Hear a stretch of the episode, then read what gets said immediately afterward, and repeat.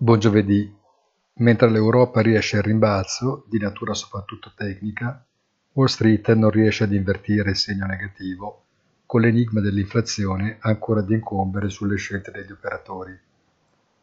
La curva dei treasuries corregge risalendo sul breve ma scendendo sul lungo termine, con il dollaro che resta stabile.